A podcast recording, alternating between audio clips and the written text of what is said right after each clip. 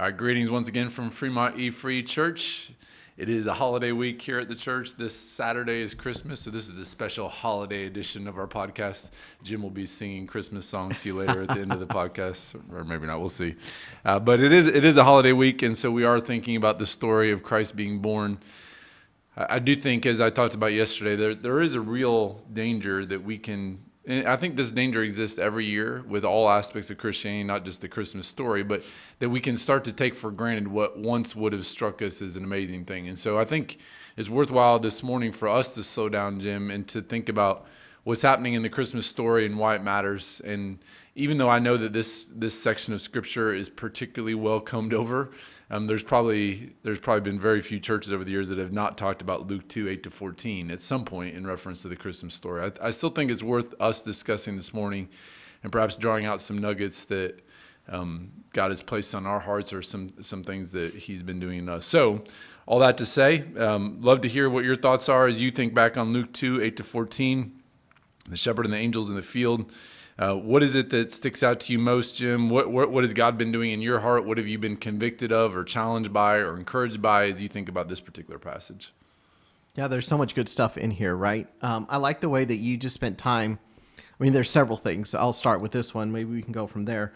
I mean, just thinking about the titles that were given to Jesus in that short of time span, right? Savior, Christ, Lord. I mean, that is saying a lot about Jesus uh, in that one phrase. And I think it was good to highlight that just to bring out this this this big all inclusiveness of who Jesus is, right?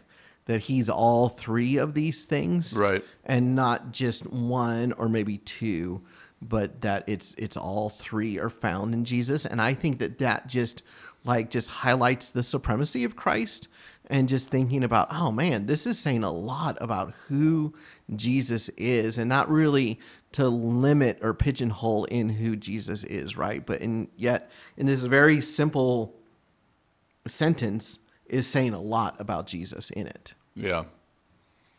Yeah, I think I think the titles are significant for sure.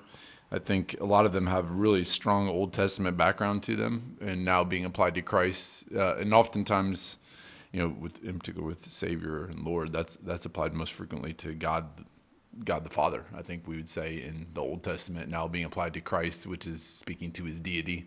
Right. Um, so I think there's some significance there. You know, I, I think.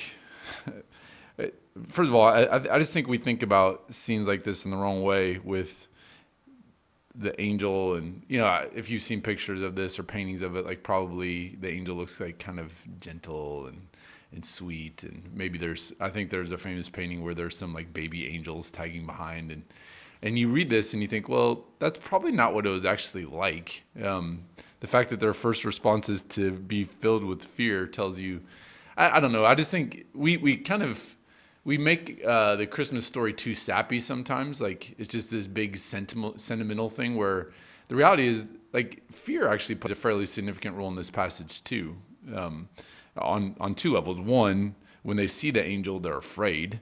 Um, because anytime you encounter God in all of His glory, the response is not like, "Well, this is awesome." The response is, "I'm probably going to die." Um, and so the angel, as a representative of God's glory, is terrifying. Um, mm-hmm. I think we undersell that element of the story. Um, but then his first response is, Fear not, for behold, I bring you good news of great joy that will be for all the people. So there's this this element of fear that I didn't get a chance to talk about a whole lot yesterday, but I, I think that's important. Like to say, like, okay, God God is different than us and this story is not so like sentimental and sappy as we make it. There is some element of it that's like whoa okay something different's going on here. Right. Um, but then for the angel's first response to be fear not i think that's that's helpful. Like um, I, I, think he's he's saying fear not in reference to of course his own appearance the angel's appearance. Um, but I, I think there's relevance for us too like that we don't have given the good news that we don't have to be as afraid either. So yeah, I, I, you mentioned some other things that you're chewing on. What else have you been chewing on? Well, I just love the the idea of the you know the phrase "good news of a great joy." You know, I love those defining words. Right? It's not just hey, I have news of a joy that will be for all the people. You know, it's good news. I mean, this is the type of news it is. It's not bad news, or it's not just ordinary news. It's good It's news that is good, Yeah. and that it is of a, it is a great joy. You know that it's not just you know it's not sort of joyful. It's like hey, you know this is okay. You know this is something of significance in in joy, uh, and and just to think about like yes, this news of Jesus coming, and I like the way that you said, and why is it good news of great joy? Because of the mission that Jesus came to do and connecting his birth to his death and his resurrection is is the reason for the good news of the great joy and ultimately is the reason that we will not fear not anymore right Yeah. because of the work that christ is going to do on our behalf Right. um, there's a reason that we are afraid right now because of our fallen sinfulness Yeah. in front of the glory of god is something that should be very fearful but there's a work that christ is coming to do that is of a good news of a great joy that is to remove that fear because it removes that sin that separates us from God. And you know, and and just to really like I really like the way that you brought out the fact that, you know, sometimes news can become pretty redundant and uh, lose its impact on us. And to really focus on the fact that no this is a good news of a great joy. And to really like cultivate that in our hearts uh, to say man i want this to be something that i really celebrate this christmas is Yes. a good thought So two two follow up questions to that. Um, first of all, I know it's it's low hanging fruit for a preacher to talk about. Oh, we lose sight of the meaning of the season, the reason for the season, right? Like that we talk about. Oh, we make Christmas about things other than it's supposed to be. Like that. That's low hanging preaching fruit. Like that's Right. the easiest thing to talk about. Oh yeah, we've lost sight of the reason for the season. We don't focus on Jesus' birth. Like um, but I think it's low hanging fruit for a reason because it's probably true. Um, so I guess my, my first question is like, why why is it that it's so easy for us? Like, why, this is the greatest news ever, right? Like, and, and I, I think what you said is important that we do have to connect it to the death of Christ on the cross and his resurrection. Also, we can't just leave it as like he's a baby in a manger into Right. the story. Like that's Right. not the end of the story. But like, wh- why is it that we we grow so cold to this? Like, that's that's one question I would have, and then my follow up question is going to be like, how do we go about cultivating like a, a passion for the story again? Like, how do we how do we remember? How do we how do we get to a place where we have that great joy again? Like, how do we recultivate that? I guess. But let me start by just asking the first question, which is, why is it that we're so prone to grow cold to this? Like, why do we why do we stop seeing it as good news and just see it as like, oh yeah, okay, we've heard this before. Like, why is that, Jim? Like, what's what's your thoughts on that? Okay, so I have this theory. I'd love to get your thoughts on this. I think one of the effects of the fall is familiar, familiar, uh, things becoming familiar to us. Okay, yeah, Um, and I think of it like this. Like I think of like, okay, so I love music. Uh, when I get like a new album of say my favorite artist or favorite band, and I listen to it, I think, oh, this is so awesome, and I'll listen to it like nonstop for like Sure. a couple of weeks, and then it it gets old and it falls by the wayside and something that that was so intense and good and that I listened to every day for weeks on end ends up getting shelved for months. And I've always wondered why is that? Why did it lose its like why did it lose its impact on me? Like what happened there? And I've always wondered is that effect of the fall? Hmm. that we lose our awe and wonder so quickly. Um, and I and so I take that to say that I think that can happen to us to us spiritually too, right? Where we can have seasons where where like you know I'm really like I feel like I'm really close to the Lord or really on fire for Him, or you use those type we use those types of phrases where we Sure, feel like yeah, mhm. we're really doing well spiritually, but it never lasts. You know, it never like it can go for a while, but it always wanes. And I've always wondered is that is that kind of like as the fire goes out, um, is that just a kind of effect of the fall that we um, we just grow familiar and it becomes old and we're ready to move on to the next new thing because we're always looking for something else. And and i wonder like so i think that's the problem.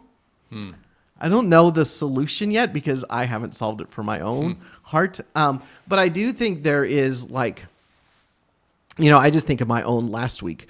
Uh, you know, we had in our family, we had two birthdays, we had two nights that we were at uh, kids' choir um, concerts for school. We had a couple of swim meets to go to. Like my week was just absolutely packed full, right. and and Christmas just gets a little bit squeezed out. Right. Um, and so I do think there is an intentionality that says, okay, how do we make sure we're spending time, you know, getting back into like for Mandy and I, getting back into our Advent devotional, uh, for the kids, for the Advent book that we're reading together.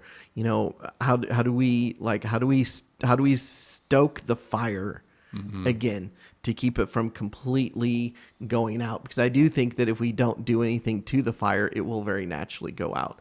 And I think that there are things that just as you would either add more wood or you know you're gonna you know you know poke the fire to get the embers going again to get it burning hot again. I feel like there are things that we probably need to do to not lose the not lose sight of the wonder because we naturally will. So I think we have to be intentional to do things to fire the you know to fan the flame. Yeah. Yeah, so you, that's an interesting theory about the fall causing us to maybe start to take things for granted. I think I think in, in relation to spiritual things, that's probably true for sure. Like I like so it's interesting because I, I think like the example you gave of the CD, um, I think there there might be something else going on there though too, right? Like that that we're not meant to be satisfied by CDs, and so ultimately it leaves us wanting, right? Like just Sure. like um, yeah, you become obsessed with whatever for a season, and then it kind of wears off. Like even human relationships can be that way, right? Like where you know you're so in love at first, and then you get married, and over time, like if you're not careful, you can lose, you know, you can lose that initial fervor Right. you had too, right? Right. And so I do think that's a trend for sure, and maybe it's connected to the fall. Maybe some of it's speaking to where we're supposed to find satisfaction in. But that that wouldn't relate to the Christmas story, you wouldn't think, because that should be the thing we should be finding satisfaction in, right? Like Right. Christ's birth and his death and his resurrection. Right. Go ahead. But I, but I even think about like so I think about that like even in terms of like worship music, for Sure. example. Like you know, I'm trying to think. I'm going to try to date myself here a little bit. What probably 25 ish years ago. Yeah. Like "Shout to the Lord" was the song that we sang every Sunday Sure. in church. You know, and and and we don't sing that ever anymore. Yeah. Like what happened there? Well, we kind of got old and we moved on to new worship songs. And I do kind of like so even I think Yeah, in, in the realm of worship, like why is it that we get tired of this and we're getting ready to move on to this? Because I do think that one of the things that will happen in eternity is it will never get familiar. Hmm. That if we're going to be with Jesus in all of eternity, it will nothing in heaven will ever get familiar ever. right. Like it will only, you know, Jonathan Edwards talks about further in and ever increasing Right. is what we're going to experience in heaven. Because if it isn't ever increasing, then it will become familiar and it will become boring. And so I do think that, well, wow, okay, so what's different there in eternity? Like we won't get tired of worshiping. Like the angels get don't get tired of singing "Holy, Mm-hmm. Holy, Holy" is the Lord God Almighty who was and is and is to come. They don't get tired of singing that. Yeah. It seems to me. Why is that? Because we get tired here, and that's where I think there has to be something going on that's different here on Earth. That is, and and uh, uh, we're going to see the ultimate reality of Christ, and that won't be boring, and that will be great. But I do wonder if like there's got to be, and I think that's why people get maybe um, like not excited about heaven because they think that everything gets old after a while and that we can't see heaven any differently because it's never going to get old. And I think that's why people don't get excited about eternity because we look at it through a fallen lens. Yeah. I know I just unpacked a lot there. No, yeah, well, yeah, we're we're covering quite a few of the bases now that we're getting into heaven. Yeah, I think there, I think there's, I think you're maybe onto something that makes sense. Like the more you're talking about it, we do kind of, in general, we just grow restless with a lot of things, and we're never really completely satisfied. Um, I, you know, I think there's other reasons why we're not excited about heaven. One of them is that I just think we have the wrong picture of what it's going to be like. Uh, Right. let alone from the fact that we're viewing it through a fallen lens. I think we just think it's going to be a really eternally long church service, which is not what I think it's going to be like at all. But I think to your point, like even even in heaven, like the idea of like worshiping around the throne or whatever will not grow boring to us. Like, um, and, and so maybe maybe you're right. Maybe some of some of what we have to deal with is just the restlessness that comes with being in our fallen state that we just aren't quite satisfied here. We haven't quite reached like there's still longing for something more that we can't quite ever reach here. Right. But I do think I, I think there's you know you mentioned the Edwards quote about what was it again further in and or how did that Uh, go? further, I think it's it's further in, ever increasing. Okay. I, I, the, the thing I would say though, and this is where we have to fight against our sinful and fleshly tendencies a little bit, is like, for example, the the Christmas story here is still further in and ever increasing. Hmm. Meaning, like, there will never be a point where we like mastered everything there is to know about Christmas or Right. Easter or the resurrection. Like, not, you know, I, I think some one of the challenges sometimes of, of preaching through Advent every year is you think, well, what am I going to preach on? I've preached on this before, but I, I am struck by every year, like there's always something new. Right. Um, like I've actually, like if if I went back and looked, I've preached portions of this section three times before since I've been here at Fremont Free, Oh wow. but every time I've done something different because there's something different to do every time. Now Right. there's elements of it that carry over. I'm not saying that there's not parts of it that haven't carried over, but like I first of all, I purposely don't go back and look at what I preached before because I want to look at it with fresh eyes. But when I go back at the end and compare, like it's different because there's just there's a treasure here that's worth plumbing that like is ever increasing. If if that if you follow what I'm saying, so. One thing I would say, one of the antidotes to this, I think, is we've got to have space to think through that. Like, I think one of the reasons why I'm struck by every Christmas, oh, there's more to it, is because I have to take the time to do it.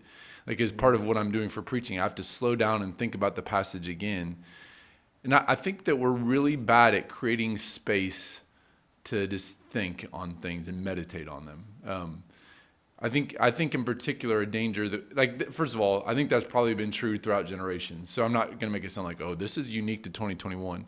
However, I do think the tendency to be distracted in 2021 is greater than a lot of past generations, namely because we have smartphones and because we have all this technology at our fingertips that instead of thinking, hey, I'm, I'm just going to spend some time meditating on this story, thinking about it, what do we do? Like when we get bored, we just get on our phones. And I, I'm mm-hmm. not like, I'm not pointing fingers and saying, oh, this is people in our church. That's me. Like that my tendency is not to think I should spend more time thinking about this story. My tendency is to think I'm getting bored. Like I was just sharing with you this morning that I was in the hospital last week and, um, you know, Dawson wasn't real talkative and Tanya was, you know, off doing some things that she needed to do. And like after a while, I'm just bored. Like, and so what am I doing? I'm just scrolling through my phone. Like, and you know, I, like I'm not sitting here and like there's obviously ditch on every side, and I'm not saying don't ever scroll on your phone. Like that's fine. Like, but I, I will get at creating space to meditate on great truths and to allow ourselves to think about the complexities of what's going on. Like, you know, we're not going to go here on the podcast because I don't think we're prepared for. But you and I were just talking even this morning before this about Isaiah nine and that passage about wonderful Counselor, mighty God. Prince of Peace, uh, everlasting Father, and just talking about that's actually a pretty complex passage. Like, and and again, I don't think we're prepared to talk about that passage. But my point is, like, if you think about stuff like that, like. There, there is something that's just good about chewing that I think we've kind of lost Right. that art a little bit. And uh, again, I suspect this has been a problem in every generation that, you know, it wasn't their smartphones, it was going out in the field and chopping some more grain or whatever. I don't know. Like the, the point is there's always been things to get distracted, but I think we are easily distracted and we don't allow ourselves to really chew on like these great and complex truths that are, are super deep actually, but we let them become kind of like flat and not meaningful because we just don't allow ourselves to go there um, and to think about let's think about how amazing this is or let's think about this truth right instead we just think "Oh, i've heard this before and then we go back to our phones or, or whatever other distraction that we have so I, I think we've got to carve out space at some point. i think that's what you're getting at with like having advent stuff with your kids or with your family like there's got to be some space to just meditate on this and allow it to affect us afresh for new like i think that was that one of the great benefits of what you and I do, like for our jobs, is that we have time to meditate at length on passages. And I and I was struck this week that even though I've read this passage a thousand times, like there is something fresh to see every time. So I think we just got to give ourselves space to slow down and, and meditate on things. Right. Yeah, I was even, you know, I'm uh, preaching this Sunday on Simeon and his song. So I, you know, I've been working on this sermon for a couple weeks now, and the Holy Spirit is very evident in Simeon's Simeon's story, and uh, so I I've been chewing on that. And even this morning, as I was getting ready, I was thinking about, you know, you know, hey, in this moment, I need to be dependent on the Holy Spirit. What areas of my life am I wanting to be dependent on the Holy Spirit right now? And the only reason I'm meditating on that is because I'm, you know, I'm getting ready to preach that, and I've been chewing on that. But it, but it's there, like it's there, and, and so I'm, you know, I'm thinking this through, and realizing that hey i need to chew on this. And, and so i'm giving myself space to do that. And so i do like that idea that says what do we do to give ourselves space to think about uh, the birth of christ uh, all that he means i mean because you're the, the thing that i brought up first savior christ lord i don't think i've really taken the time to think that those three titles are in one line right there all talking about jesus and unpacking what all those mean I mean, I think I've seen that so many times, but to go, oh wow, those are all right there, and those are significant. You know, to take those things and and to chew on them, whether you're you know getting ready in the morning, you know, doing whatever daily routine chores that you need to do, or you know when you're driving to work or to school, or uh, you know whenever you have some downtime you know are you are you reflecting on these things are you like going huh you know this is something i want to carry with me throughout the day and be thinking about I think it's really good. Yeah, and aside from the the Christmas story, I think just slowing down and and chewing on stuff more is just helpful, right? Like you pointed out that it's easy to read verse 11, for unto you is born this day in the city of David a Savior who's Christ the Lord. And think, oh, okay, great. Like, and not really think about oh, what does it mean that he's Savior? Mm-hmm. What does it mean that he's the Christ? What does it mean that he's Lord? But that's that's not just true of the Christmas story, right? That's true of all of Scripture. That it's easy for us to read stuff and not really think about, well, what does that mean? Um, so I, yeah, I think slowing down and and and just giving ourselves space and and maybe not always having our phones around us or other distractions, like to be able to clear some time to just let ourselves chew on some some deep and and meaningful things that we see in Scripture. Um, I think that's that, that's an important practice for us to have as Christians, and one that we probably, um, I, I, would say, our generation probably like again, I, I, don't think this is new to our generation, but I would say our generation probably has more distractions than most, and so I think it's just something we need to be aware of. Right, right. So let's let's talk for a second about the shepherds in this passage. Of all the people that God could have revealed Himself to, why the shepherds? And what significance do you think that has for us? I, I you know, I touched on it a little bit yesterday, but I, I think that's it's really interesting, right? That the people he reveals himself to are shepherds. Um, right. Why why shepherds and why not someone else?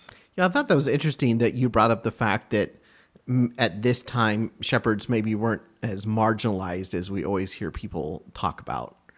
Because I know that's kind of a, been a more modern take on this. Is that you know, shepherds were, you know, the outcasts of society and nobody really cared about them. And, you know, that they were, and, and you brought up that maybe like it was later on where shepherds got the bad reputation of where their, their yeah. testimony wouldn't hold up in court, that that wasn't necessarily true at this particular point in time.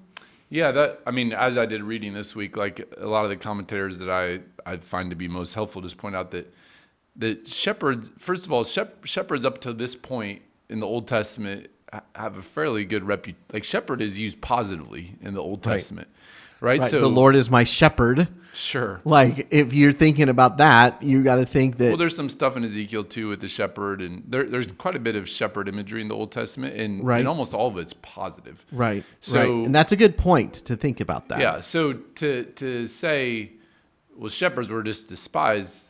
Eh, I, the, for a person in the first, like the historical evidence would seem to suggest that later on shepherds did become more despised and their testimony wasn't allowed in court and those types of things. But that doesn't really seem to be the case here, right. um, from what I could tell historically. It does seem that they were marginalized, though, like not in the sense that they were like hated, but in the sense that they just weren't cared about. Like they were just forgotten. Like they were just lowly and and humble people who are working a hard and dirty job. Right. So I, I do think almost everyone I read would agree. Okay, maybe they weren't despised, but they were forgotten. They were just kind of pushed to the side. They were they were a group of people that weren't really well known, or maybe that's the wrong way of saying it. They weren't really relevant. They weren't looked to to as leaders. But I, yeah, I, I do think it's it, it's worth noting that the Old Testament doesn't view shepherds negatively. So, mm-hmm. for the first person who hears this, like who's mm-hmm. familiar with the Old Testament, they wouldn't mm-hmm. they wouldn't automatically think, oh, despise people but they were forgotten. I think that's that's for sure true. Mm-hmm. Um, so, all that to say, what are your thoughts on why why God chooses to reveal Himself to shepherds first? Well, there is a theme, right? I mean, Jesus in John ten multiple time calls Himself that I'm the good shepherd. Sure. Right. And and so is there is there imagery going on here that uh, he is re- revealed to shepherds um, that Jesus is the ultimate good shepherd who is shepherding his sheep and caring for them. Is there just an imagery thing going on here, possibly? Sure. Yeah, I, that's possible. Uh, I, I do think that some of it is he's revealing himself to the lowly, which is a theme that we see in Scripture. Right. First Corinthians one talks about that.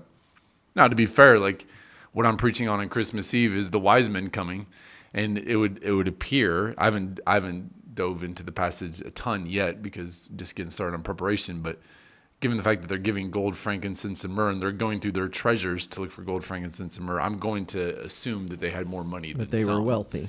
And so, you know, I, I think there's obvious like there, there's a danger every time, right? Like we could say, oh, look, like God reveals Himself to the lowly, but that doesn't mean at times He doesn't Right. reveal Himself to those who are powerful either. Right. Like He does. Um, but I like in general, He does reveal Himself to lowly people and uses lowly people a lot. Like that that is First Corinthians one talks about. Think about your status. Not many of you are wise. Not many of you are influential. That type of thing in First Right. Corinthians one. So I do think there's a sense here where he reveals himself to shepherds. Well, the way he's pretty humble, like, right? I mean, Jesus is born in a feeding trough for animals, for crying out loud. Right. He's born in this middle of nowhere place, Bethlehem. Like the whole story is not is not what you would expect. Like even Jesus, think about when he comes riding into Jerusalem. He comes riding in on a donkey. Um, Right.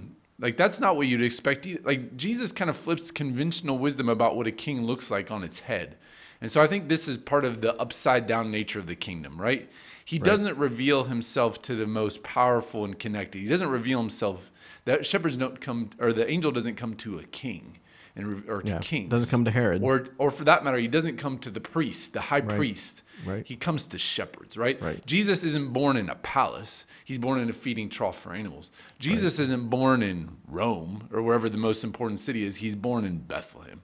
Like the whole thing is just speaking to the upside down nature of the kingdom that what you think a king looks like is not what Jesus is like, right? That Right. he's humble and he's he's meek. And I, I don't mean those attributes to all communicate weakness. Obviously, Jesus was not weak at all, but he comes in these humble and meek circumstances because that's who he is, right? And then he goes on to wash his disciples' feet and to lay down his life. Like that that's Philippians 2, right? That he considered the interests of others more important than his own. So I think it speaks to the overall motif of the Christmas story. If that might be a fancy word to use that hopefully I'm using correctly. Like it speaks to the theme, let's say it that way, the theme of the Christmas story that this is a lowly story, but it's speaking to who Christ was and how he operated. Right. That he, he's he's coming to rescue lost people.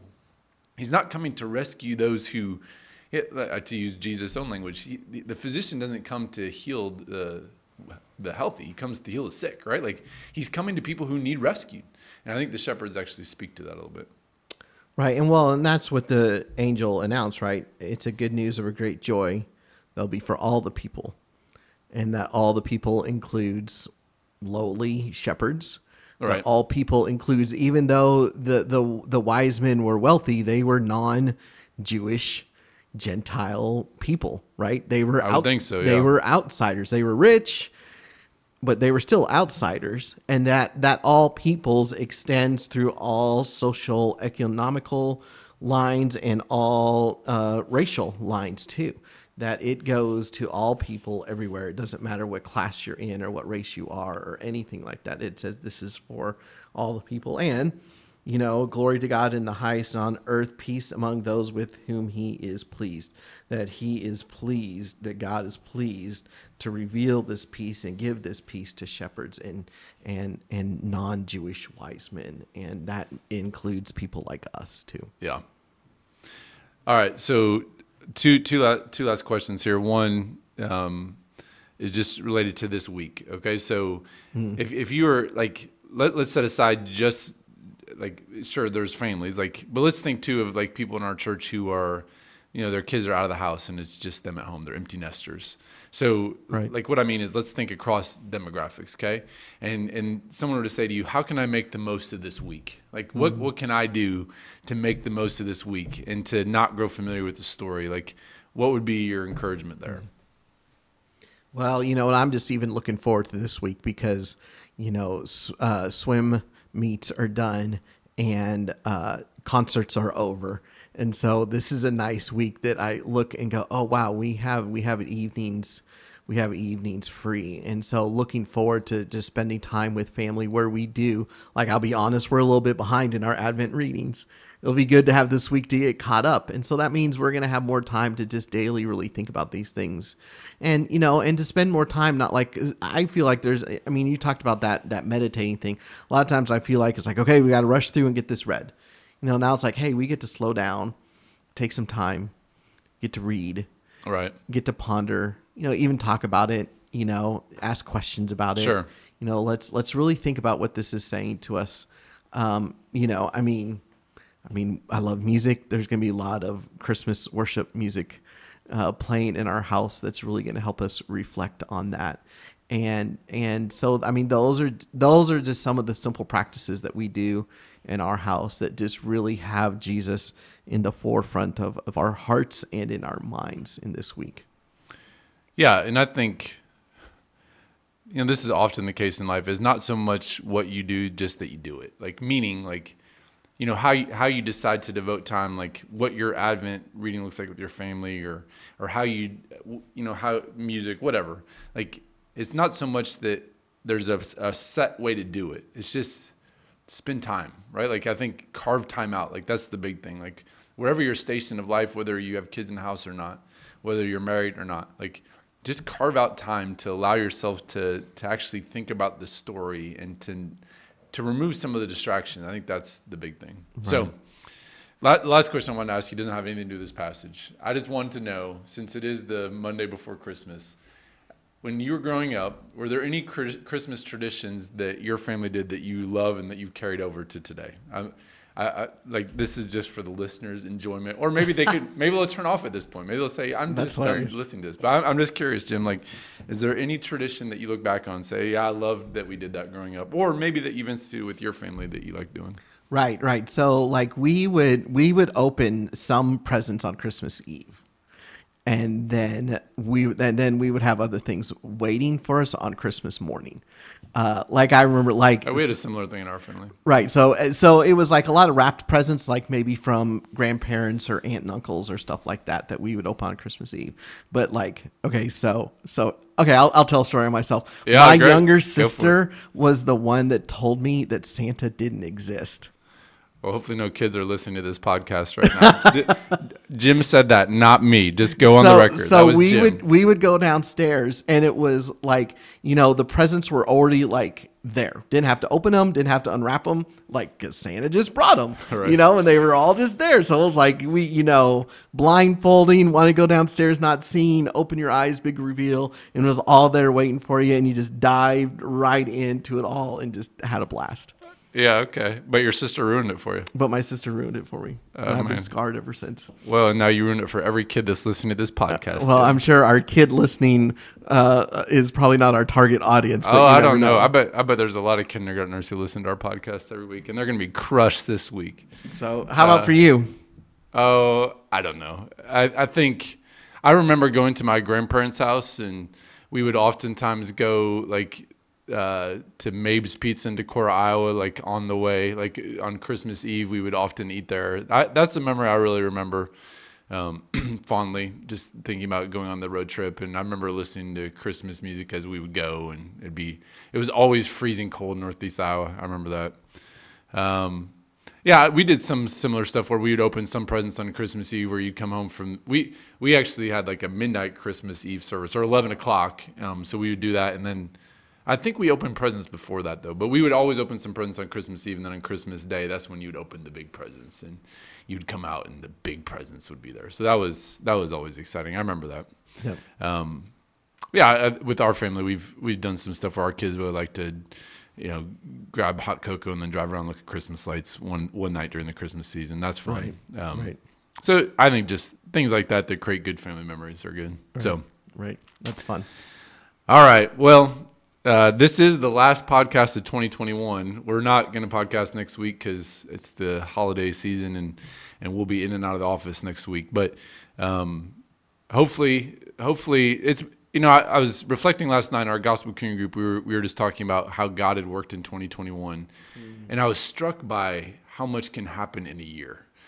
Um, e- even just thinking to individual in our group and thinking, oh man, this year they've gone through some stuff, or or this year God's done some things. Like it's amazing how much God can do in a year. Um, Right. And so you know, some of it will be good, some of it will be bad. Like that's just the reality. 2022 will hold a lot of a lot of uh, there'll just be a lot of things, right? Like a lot of things will happen in 2022. But um, the the passage I was thinking about last night, I think it's in Isaiah 43, where it just talks about how no matter what we go through, maybe maybe I'll just close by reading from Isaiah 43 because this is the passage I read last night, and just thinking about, you know, no matter what comes our way in 2022, the reality is that God is not going to leave us. And so Isaiah 43 says this, but now thus says the Lord, he who created you, O Jacob, he who formed you, O Israel, fear not, for I've redeemed you. I've called you by my name, you are mine. When you pass through the waters, I will be with you, and through the rivers, they shall not overwhelm you. When you walk through fire, you shall not be burned, and the flame shall not consume you. For I am the Lord your God, the Holy One of Israel, your Savior.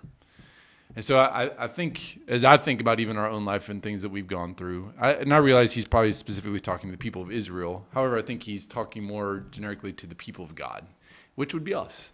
Um, It's just encouraging to know that no matter what fire we go through or what river comes our way, that God will not abandon us. And so, you know, whatever wherever you are headed into 2022, maybe you're in a good spot, maybe you're in a tough spot. I just want to encourage you that God does not leave his people. And no matter what comes your way in 2022, whether it's great and awesome or hard and difficult, God won't leave you. So Amen. keep looking to his word. Um, it's been our joy to be podcasting in 2021. I think I don't. Are we going on our third season now? I don't know what season we're going on, but we're. It's been great for us. We're grateful if you're listening along.